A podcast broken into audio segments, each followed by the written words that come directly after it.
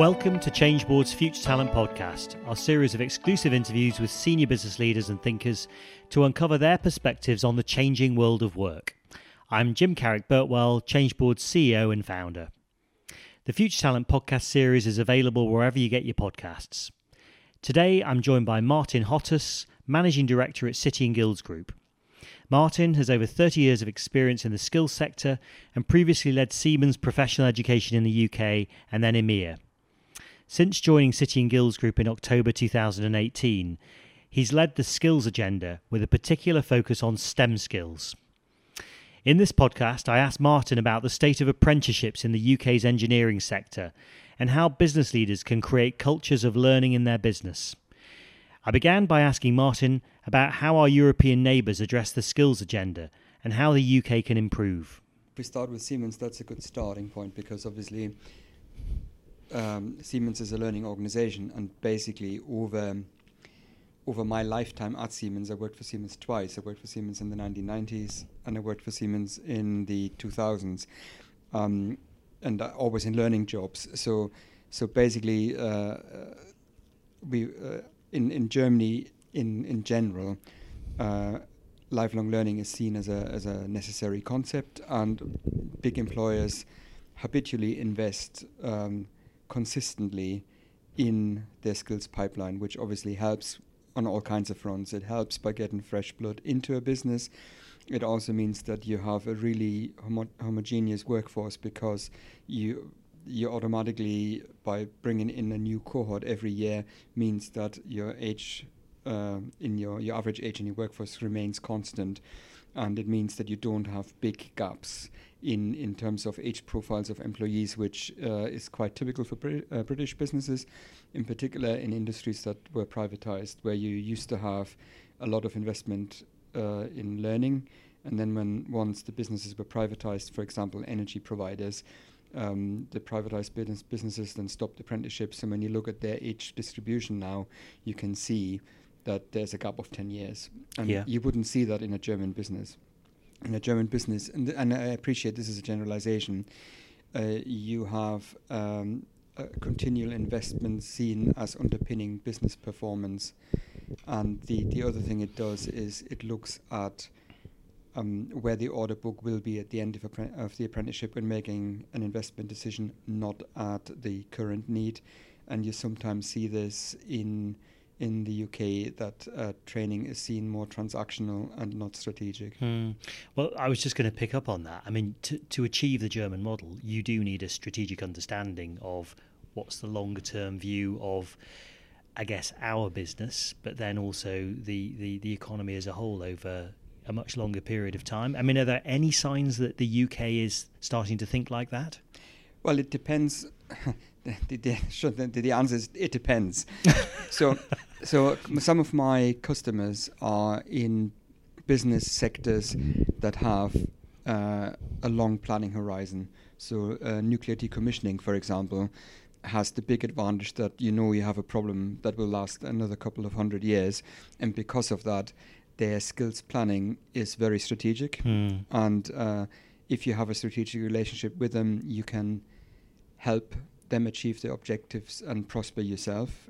Uh, and that is very close to the German model. In uh, especially in fast-moving consumer goods, though, it's a completely different picture where um, people take uh, a more s- short-termist view, and we are much more like America in this context. Mm. Compared to France or, or, Germany, where you have typically a 10 year business plan or something like that. Mm. In, in the UK, you probably have a six months to two years, maybe three years and that then makes it really difficult to invest in apprenticeships because especially in STEM related subjects an apprenticeship is what three years? So if your business plan doesn't span that long then it doesn't make any sense to invest. Mm. and th- and that then leads to the unintended consequences of wage inflation for shortage of uh, skills. And that then gets us to the point where we have um, all the issues that are well known that you don't have uh, enough supply and demand outstripping supply and that means that uh, A quality suffers and B prices go up. Hmm. And you touched on apprenticeships. I mean, just again picking up the comparison between somewhere like Germany or Germany in particular in the UK. uh, we've spoken about this before. Germany has a different appreciation of apprenticeships um, in social status, apart from anything Yeah. else. Um, any kind of reflections on that? Yeah, so there, there, there's two fundamental things here. So uh, the first one is money. So apprenticeships in Germany are financed in a completely different way to the UK. So Germany also has a, a training levy, but it's not um, it's not collected in the same way. It's basically uh, every business has to be a member of the Chamber of Commerce or the Chamber of Trade. Uh, and that then means that their membership fee, which is akin to a levy, Hmm. uh, finances apprenticeships, and that means apprenticeships are free Hmm. in inverted commas because you've paid for them via your levy uh, for your membership. And is that levy proportionate to your size or number it- of employees? It, yes. it runs on your turnover, yeah. and that means that uh, small employers have the same access to the labor market as big employers, which is a thing that doesn't happen here Hmm. and distorts the market somewhat. Hmm. Uh, so that that's number one. Number two is uh, apprenticeships in Germany haven't changed since 1900. Hmm. So uh, you will find that in every family there's at least one apprentice, and uh, there's al- also no glass ceiling because um, German companies are very used to cyclical investment, and typically somebody who starts as an apprentice could end up being the managing director of a business, and it's seen as one of the career paths that you might wish to choose rather than an academic career Hmm. it is true to say that uh, over the last couple of years, more young Germans have gone to university than, uh, than chosen a vo- vocational career. So it's a similar trend to the UK. But um, by and large, still about 45% of school leavers go into apprenticeships.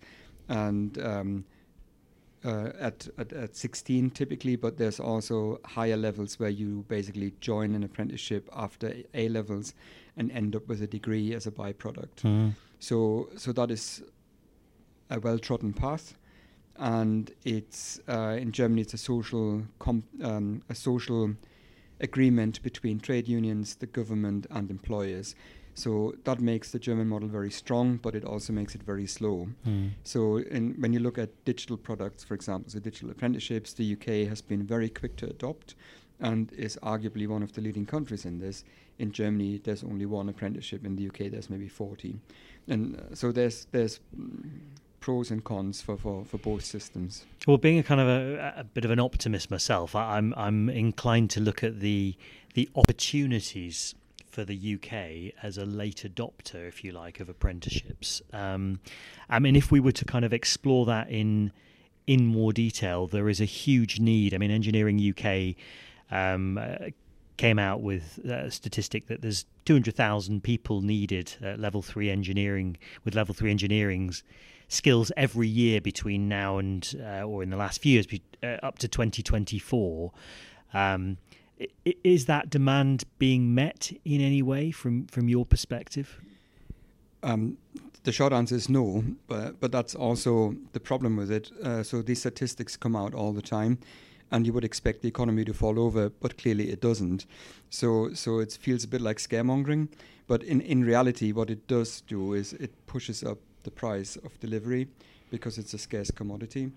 And um, whilst apprenticeships are not the panacea, they should be seen as an alternative route into high quality employment. There's some interesting statistics uh, out there with regards to earnings potential. So if you uh, secure an apprenticeship in a blue chip employer at the age of 16 um, and continue your your continuous development after your initial apprenticeship at level three and go on to do a degree apprenticeship afterwards, which is quite common, Mhm. especially in engineering employers, you will actually have earned for 10 years, almost 10 years, and be at the same endpoint as somebody who's joined from university. Hmm. Uh, but you will have earned for 10 years and paid into your pension, and we, you will not have student debt. Hmm. So it is actually a clever way of doing it. It's Mm. it's not for everybody, but it should be it should be seen as an as an equal opportunity to forge a lifelong career. Mm, and and I'm also quite keen to explore with you whether um, the UK, whether employers. It seems to me because the apprenticeship levy has been around for two years this April. Um, there seems to be a bit of a pivot from the HR directors that I'm talking about, where the focus is no longer just on entry level, it is on upskilling the rest of your workforce and, and looking at using the apprenticeship levy pot for that. Are, are you seeing the same? Yeah, so so City and Guilds uh, obviously provides apprenticeships, and um, we do see the same. And where it is um, value adding, then this is a legitimate use of the levy. Mm. Uh, clearly, it is more difficult to explain to somebody who is already in full time employment why they should embark on another apprenticeship. Yeah. Uh, but uh, as a structured piece of learning, it clearly helps. Um, over 80% of the works of workforce of 2020 or 2025 are in work now. Mm. And uh, the biggest um, headache that I had when I was working for um, a private company was how to upskill my existing workforce, not how to bring new people in. Bringing new people in, especially in digital skills, is relatively straightforward because we, our children are a lot more digital than we are. Yeah. But uh, to actually get uh, existing employees up to speed with the latest technology was quite a challenge, and um, an apprenticeship could be a good vehicle to do that. Mm. I'm not saying it, it's necessarily the best vehicle because you have a lot of unintended consequences. So, for example, in order for this program to be an apprenticeship, the, the learner needs to spend 20% of their time uh, off the job in inverted commas, i.e., learning new skills, mm. which we have found quite challenging. Mm. Um, because clearly existing employees have a full diary and to be able to reference that they have actually spent 20% of the time whilst they were on this apprenticeship on learning new skills and learning new things is quite difficult.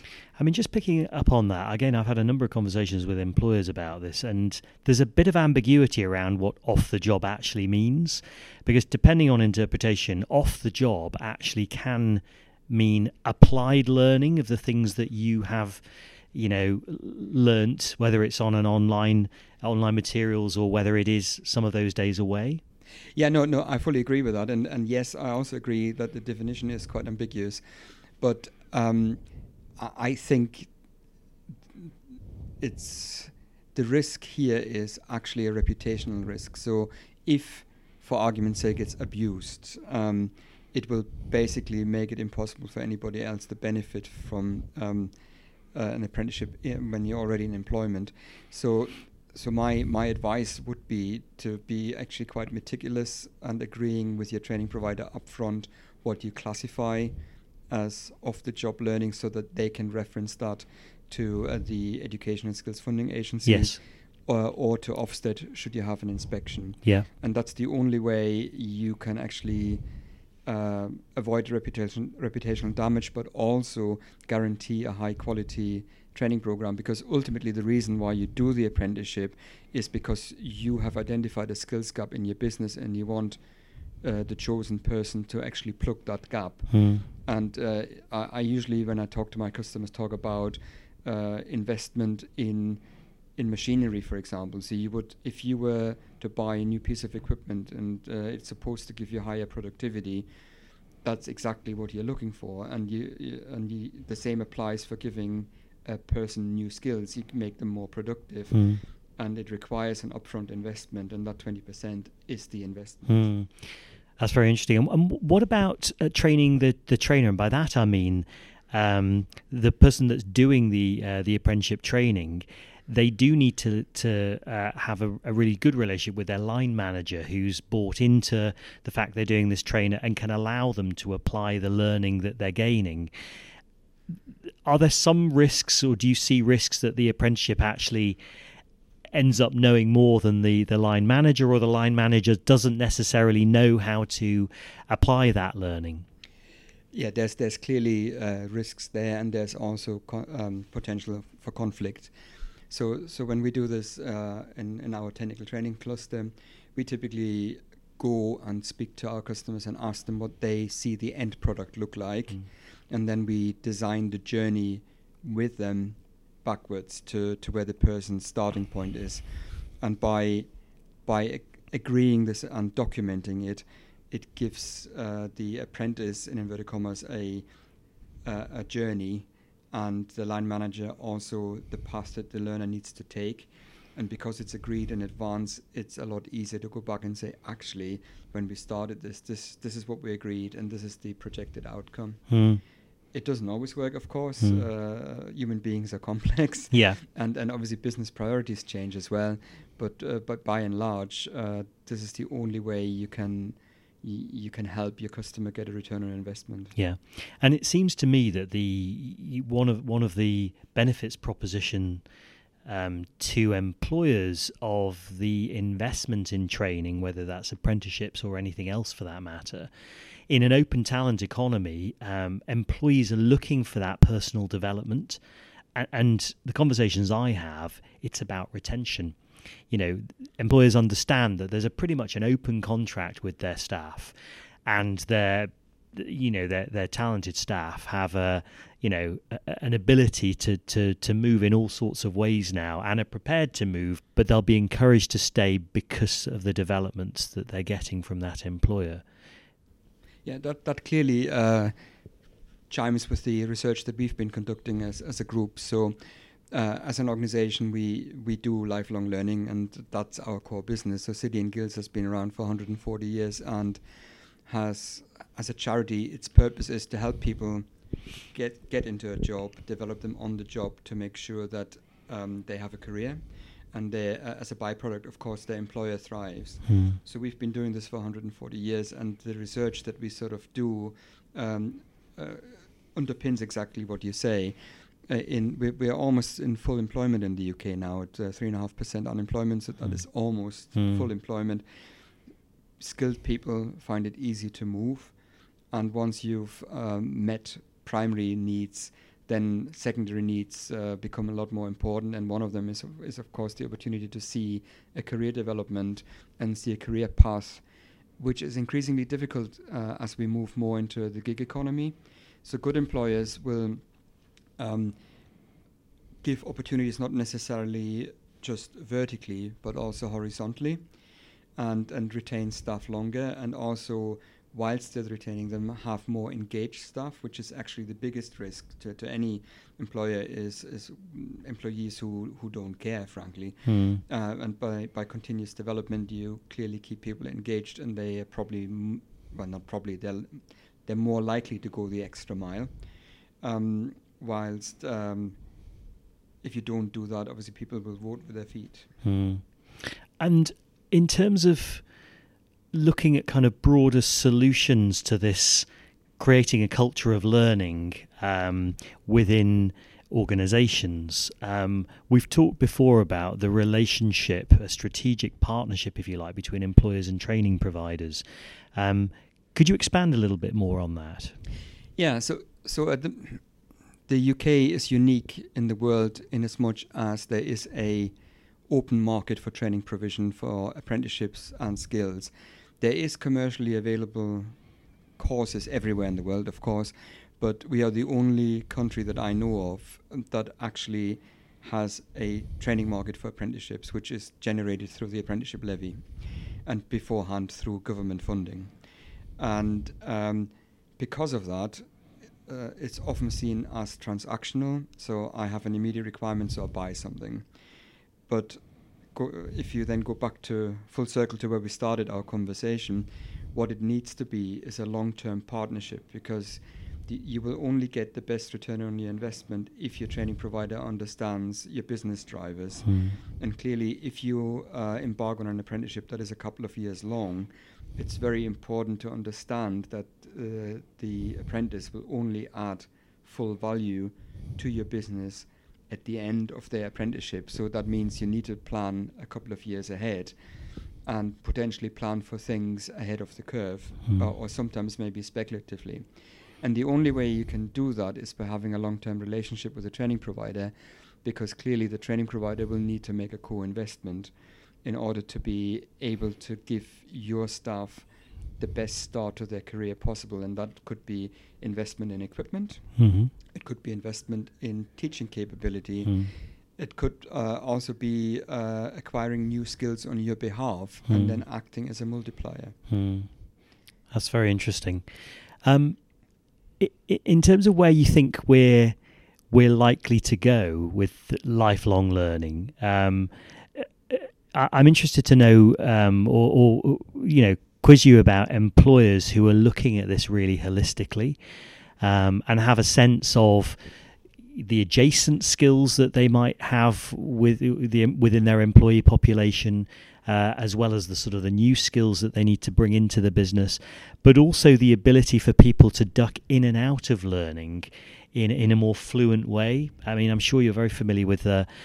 Um, you know the hundred year life you know andrew scott Lynda Gratton um, and, and, you know what i think it articulates really well is the idea that that three stage life you know education employment retirement has, has is a completely kind of yeah. busted flush. Um, but I'm interested to, to, to understand from you if you're seeing that much more iterative, um, ongoing learning happening within organizations. So, so when I was working for one of those organizations, that was basically the game changer for us. Uh, that we we basically accepted that everything was far more fluid, and also accepted that we had to change and because of that, we uh, we created a lot more agility, which meant that my previous employer could execute projects in a different way. So, for example, uh, some projects were crowdsourced within the company. So, people who were you would never have considered because they didn't have a specific uh, qualification uh, could volunteer a percentage of their productive time into a project. And whilst that sounded in the early days like the Wild West and really scary, what it actually meant was that the business gained a much broader skill space across the board. And because of that, it meant that it could do more with fewer people. So that's that's uh, my previous life. Yeah. In my current life, I see pockets of this, uh, in particular in the digital sector, mm. where you have the highest fluidity and also you've got the biggest quantum leaps in technology. So I think the step on, step off approach to learning will become the norm. Mm. And I also think that the propensity to go towards self employment and the gig economy, where you um, hire for a specific project and then off hire, and uh, you so you only create transient relationships will mean that people will access learning before they take on a new contract to either brush up on knowledge or acquire new knowledge and skills before they take that contract. Mm. What that means for apprenticeships, though, or could mean for apprenticeships, is that they become uh, a generational thing. So rather than having a fixed period of learning for a year, two years, three years, whatever it is, and then ending up with a um, apprenticeship qualification, you might actually get lots of little components on the way, and it might take you 10 years to get there, but um, you actually access learning as you need it. Yeah, you you you touched also um, on the agility that's required, um, and I'm interested to get your take on what that means. I guess from a mindset perspective, because there's a there's a big focus on the skills and knowledge that one needs to acquire, but actually, again, talking to a lot of um, uh, senior business people, HR directors, they're saying the game changer is with change as a constant, it's for our staff to have a certain agility. And, and I'm always interested in, in what people mean by that rather than assuming a, a knowledge of that. So from my from my old life, uh, what that meant uh, transferable skills. It meant that we had to change people's mindset with regards to they turn up for work in a specific business segment and expect to work in this business segment segment and do nothing else. It meant that we wanted people to come to work and say, I work for the business and I might today work for this segment, but tomorrow I might work for somebody completely different within the business group. And I can do this from my desk if I still have a desk because in many respects there were hot desks and there were there was the concept of home working but so what it meant was that the contract between you and your employer was for a, a period of time and in that time what the employer wanted of you was your ingenuity your um, constructive criticism and, and you as an individual not just as uh, a person who turns up sits behind a desk for seven hours and goes home. Kind of an early interpretation of, of, of literally bring your whole self to work. Completely. And that was quite scary. And it is scary because it, it requires you to behave completely differently. And uh, for generations we've been conditioned that work is work and and uh, outside of work is outside of work, and you never mix the two.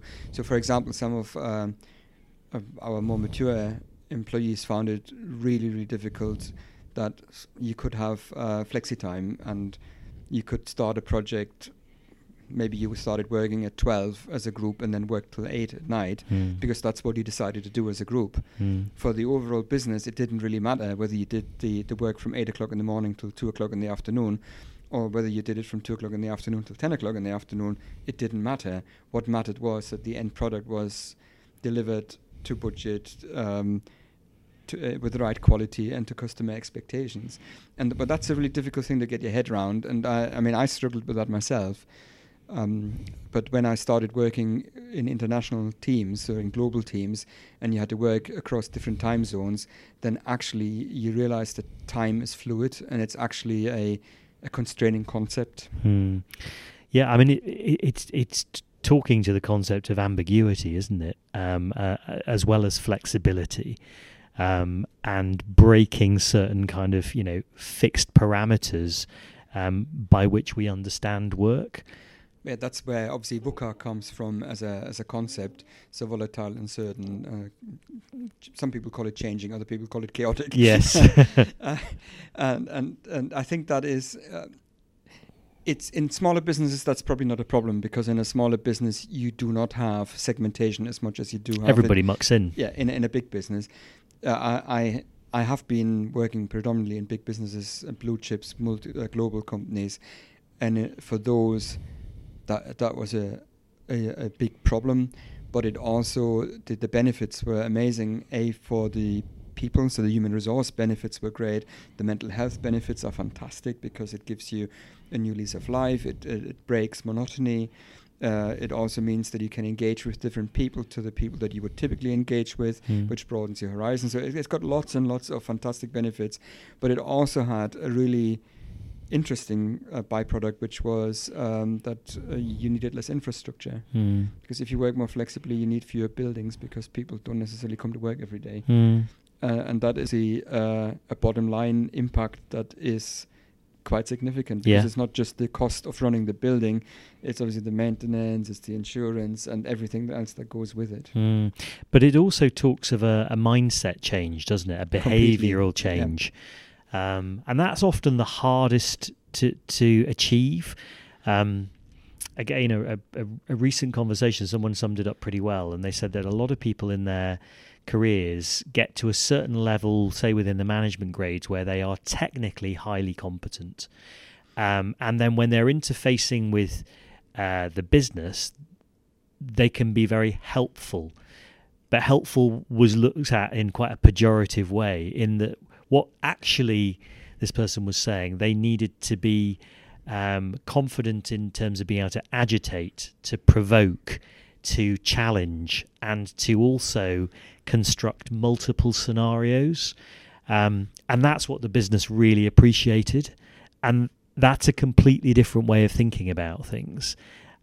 I don't know if that's something that you can you can relate to in terms of a, real almost an inflection change that's required in people's careers. completely and this is a really difficult one to get right because um, in the early stages of your career if you think about a typical vertical career you get promoted purely by competence your journey is driven by you being the best in a specific topic Mm. and when you get to a certain level as you quite rightly say it pivots uh, because then you have somebody who is very good at the competence and what you're paid for is to finding new ways or better ways of executing for the benefit of the business whatever uh, your business may be. And f- that is really difficult because uh, if your company culture uh, is command and control and rewards purely on technical competence or frowns upon uh, freedom fighters or terrorists or whatever you want to call them, then uh, you basically will find that at the more senior levels you have a dearth of talent, Mm. and that is very difficult. And we, we see that in, in our customers a lot that people are grappling with that. And uh, we, we always try and advocate uh, diversity, uh, not just in terms of gender diversity, but in terms of inclusion. Mm. So diversity is a fact. You can't do anything about that. This is what we need to do and it's the right thing to do. But inclusion is a choice, and you should choose. I think enlightened businesses choose um, inclusion as uh, a differentiator because you may have more difficult conversations, but because of those conversations and the different points of view and angles and life experiences that are brought to the table, you will have a better future and a better solution going forward. Mm. I, I agree with that. Um, I also think that's entirely dependent on the leadership within the organization um, giving permission for that and, and, and adopting, you know, culturally more, more agility in terms of its culture, its mindset. I, yeah, I couldn't agree more. And it's actually you shouldn't give permission because if you have to give permission to be critical, then you've actually failed. Yeah, It- implicit. It should, it, it should it should be encouraged, and it should be uh, it should be celebrated, but it needs to be within parameters. So it needs to be constructive. It can't be divisive, in terms of uh, by by being. Um, racist sexist or whatever so it needs to be inclusive and constructive Mm. but that then is very very rich Mm. and it uh, and you should also celebrate the fact that we're all different and we bring different strengths. Very good. Well, look, Martin, I could talk and talk and ask a bunch of questions, but I've really enjoyed that conversation. Thanks very much. Thank you so much. Thanks for listening. To hear more podcasts like this, make sure you subscribe to the Future Talent podcast series wherever you get your podcasts.